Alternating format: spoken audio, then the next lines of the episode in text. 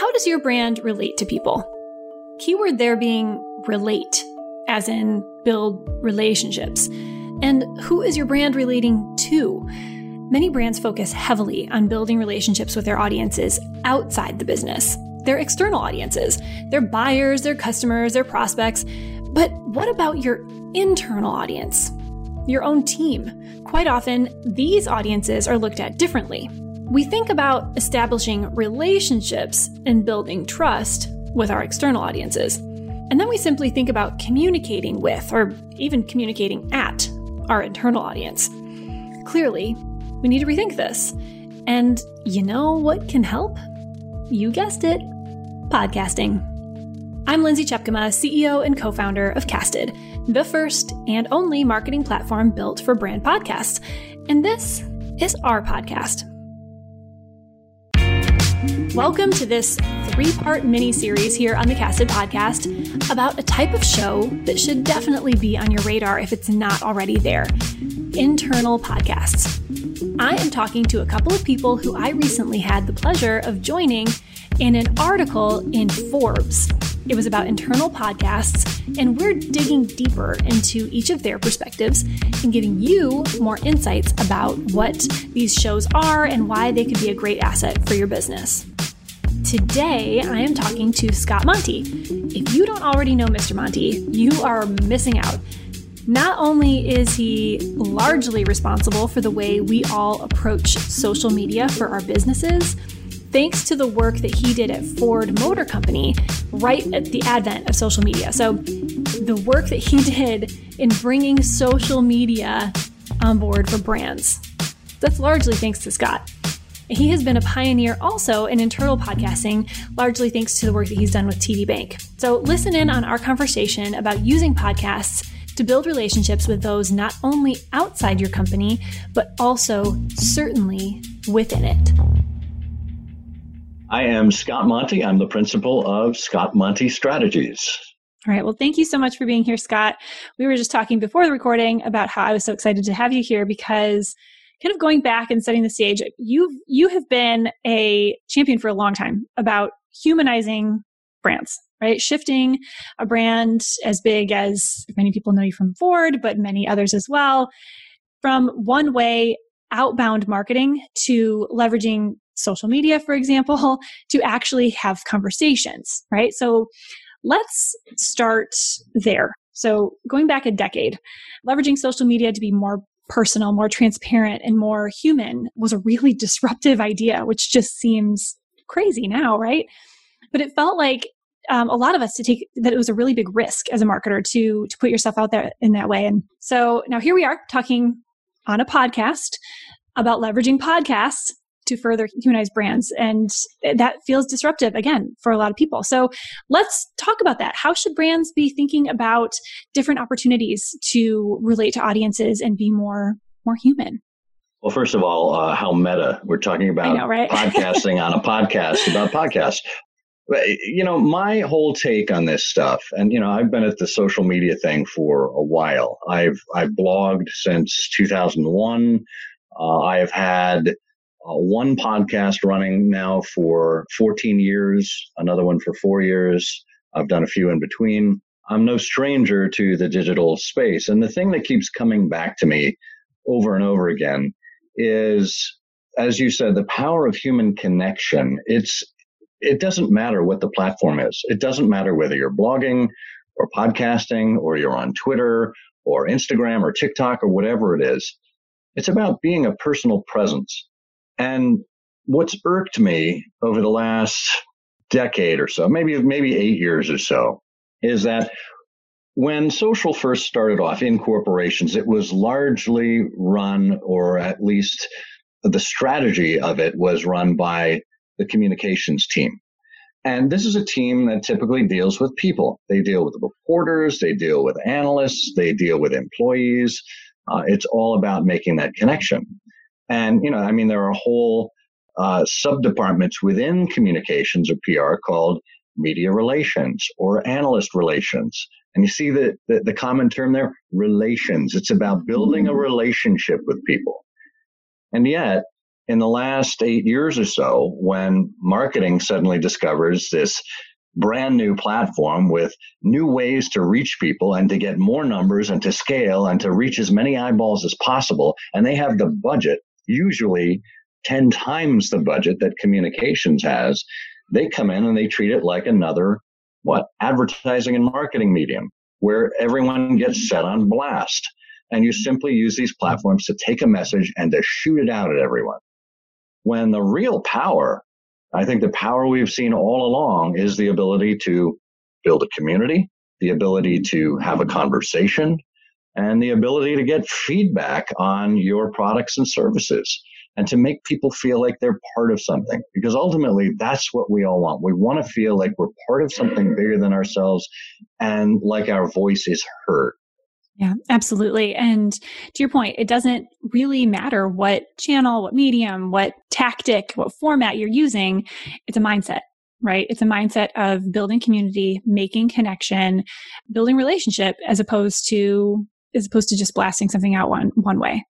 That's exactly it. Let me share you a quick story with you. I was in a meeting in Ford probably around 2011 or so with the executive team. I was seated in between the chief financial officer and the chief operating officer in the Thunderbird room up on the 12th floor of Ford. This is where the executive committee always met. And I was tasked with giving a state of the industry, what was going on in social media, why it was important for Ford. Now, before I started the presentation, every executive around that table was concerned with a single issue, and that was gas prices.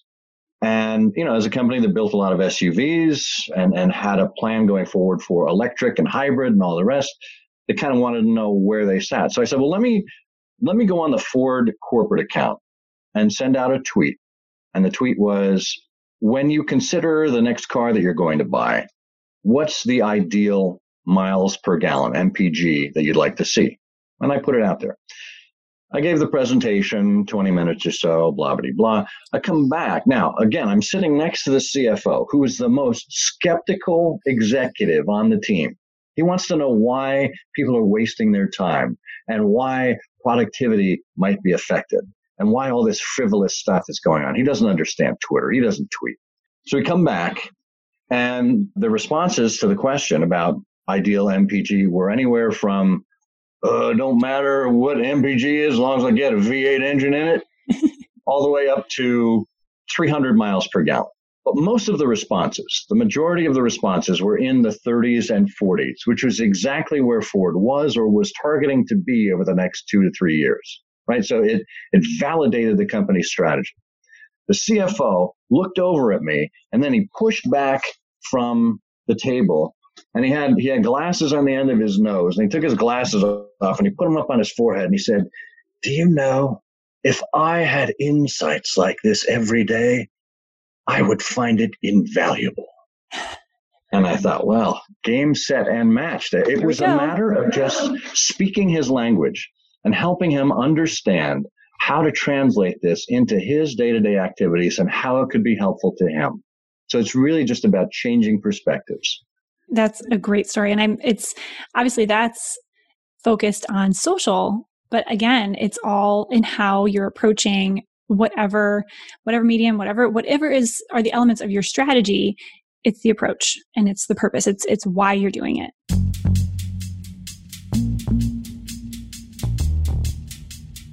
Podcasting really is, in and of itself, it's human. Like, you're literally, everyone who's listening to this podcast right now is listening to our voice. We're inviting them in on this conversation that you and I are having, which lays the groundwork for more human. But as we know, that's not always the case. Like, there's still an opportunity to turn it into blasting, right? So tell me your thoughts on podcasting. And then I want to get into how you even get started into podcasting, because it was a while ago. I think podcasting is probably the most intimate medium that there is. Why?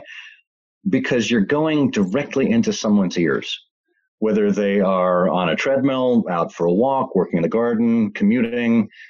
It's you to them, right? It isn't on a screen. It's not on a billboard. It's not, you know, a video that you're watching. It's actually communicating directly into someone's brain.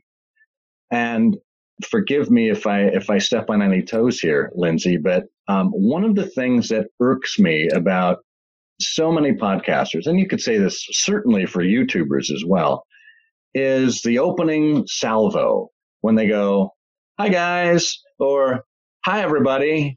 That's like an old radio thing. Good morning, everybody. How you doing out there? You know, when I talk about podcasting being intimate, it's you having a relationship with the listener. And the listener is one person at a time. They don't know how many other people are. They're not in a studio or, an auditorium as part of a presentation. It's you to them, one to one. And the opportunity to treat them like it's you and them having a conversation, or like you're bringing them on the inside. That's so powerful. It's so powerful. And if you make them feel like a participant rather than a spectator, the opportunity to build the loyalty and the trust and the relationship with the brand is absolutely yours for the taking. Absolutely. Couldn't agree more. I mean, obviously, I agree. So tell me, when did podcast first enter your life? How did that get started?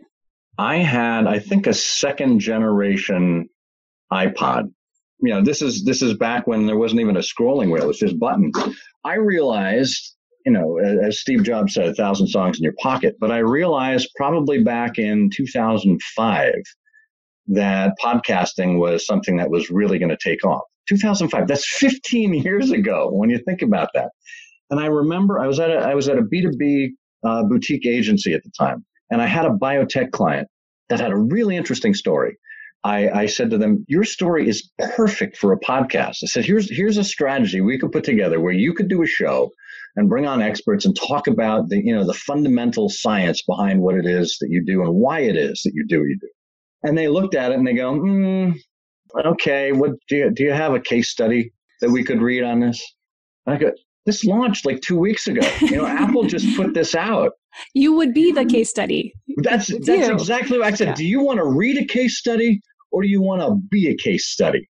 And they go, well, we want to read a case study. Oh, boy. So they did not start into podcasting. But I realized then that there was such power in podcasting. And I had been blogging, like I said, since 2001. I started a blog about Sherlock Holmes in 2005. And about 2 years later, I said, well, why don't I try a podcast? Use this as a crucible, as a laboratory to see how the public responds to podcasting. And again, this is 13, 14 years ago. And here we are today. I mean, you can't swing a dead cat without hitting a podcast these days. Yes. Don't swing any dead cats. You might not actually hit a podcast. So.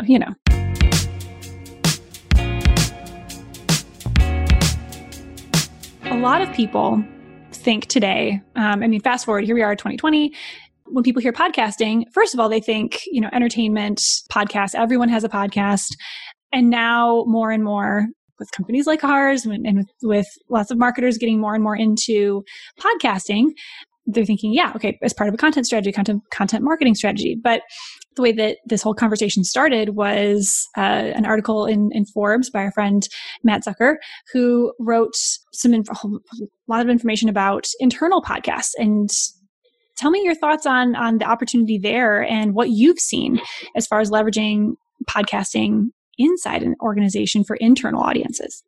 I've heard of internal podcasting going back probably at least 10 years or so, maybe more. I initially heard about it from a pharmaceutical company that was making it possible for their sales force, which is out in the field, to get information. And it's the same concept as the CMO or the chief sales officer leaving the mass voicemail for everyone. And, I tell everyone that my mother has a podcast. You just need to know the password on my voicemail to hear it. It's the same concept, that it's simply a different format and perhaps a longer format. They can listen to it while they're driving. And now, certainly, with so many cars being connected vehicles and having infotainment systems, it's easier than ever to hook your phone up to your car's audio system and listen while you're driving around. And to me, that's the thing that's powerful about internal podcasts. It doesn't require an employee to be chained to their desk and to listen from their their laptop. There's now more apps than ever. There's abilities now to specifically make private podcasts for your employees that still work on public apps. So the opportunities are more than ever, and it's a way to engage your employees in a different way. And again, very personal, right?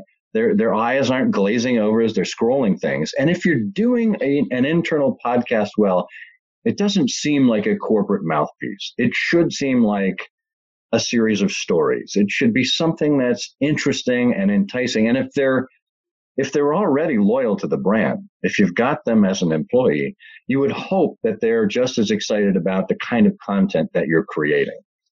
Yeah, absolutely. And in the article that Matt put together, you talked about kind of three different categories, right? So there's informing, educating, celebrating talent, kind of three different ways to look at internal shows. Tell me a little bit more about that. So the informing, that's the standard stuff. It's updating. And I'll tell you, when I was at Ford, and this doesn't have anything to do with podcasting. Like, again, this is kind of a universal salvo. We invited in and we hired actually the agency that was responsible for the Obama campaign's digital success in 2008. And we thought, well, what if we took a campaign-like approach to business? We were trying to fight for the heart and soul of manufacturing. We were trying to tell the Ford story, separate ourselves from the other two Detroit automakers. So we wanted a campaign-like approach. And we asked them, what's your secret? Thinking that it was going to be social, right? It wasn't. The secret was email, right? And they needed only three pieces of information to get started with an email relationship. And look, I think any good podcasting effort has a good base that is based on email relationships. So you've got an email database. Let them know that you've got a podcast by sending out a communication. So they needed three pieces of information: first name, email address, zip code. You may not even need that much. You certainly don't need the zip code for an internal audience. Just the first name and email address, and then you can personalize it. And then if you're using some kind of CRM, you'll be able to track who opened it, who didn't, what actions they took, etc. But further to that, the formula that they had in each communication was also a three-pronged approach. It was here's what you missed, here's what's coming up next, here's how you can get involved. And it was as simple as that. Now you think about your employees and keeping them informed as to what's going on in the company. Here's what you missed. Here's all the things that are going on. Maybe here's something that's going on in the industry that you need to know about. Here's a broader issue that we all need to take stock of. Here's what's coming up next, right? Get them queued up for, what to expect coming up. And how they can actually start to take action. Here's how you can get involved. Right? That's the third step. Recruit other employees, share it with your team, etc. But there's all sorts of ways to inform them about corporate goings on. Entertainment, pretty straightforward. And look, if you can create a show that not only informs but entertains, that's really something. And then the third was celebrate talent. Celebrate talent. Yeah. What a great way to call out not just your executive team, they always get called out, but what about the janitor who did something amazing, or the part-time frontline worker who helped the customer? Tell their stories and let them tell their stories themselves, because there's no more powerful advocate for one's own stories than oneself. And again, humanizing, right? It's humanizing something that has for so long been internal comms and emails and post-it and memos, right? But when you can actually hear someone that you see as a peer or that you maybe never ever would have met actually tell their story and share their why, and you hear the emotion, you hear the authenticity, that creates so much connection, and that's culture building. It absolutely is. And look, when you hear someone else who is passionate about the company, passionate about the brand or the product or the service, that's infectious. That's infectious. And you can't create passion out of nothing, right? There's got to be something. To your point, it's culture, right? And if you're doing it well, it's infectious, and it builds beyond the individual and gets other people on board as well.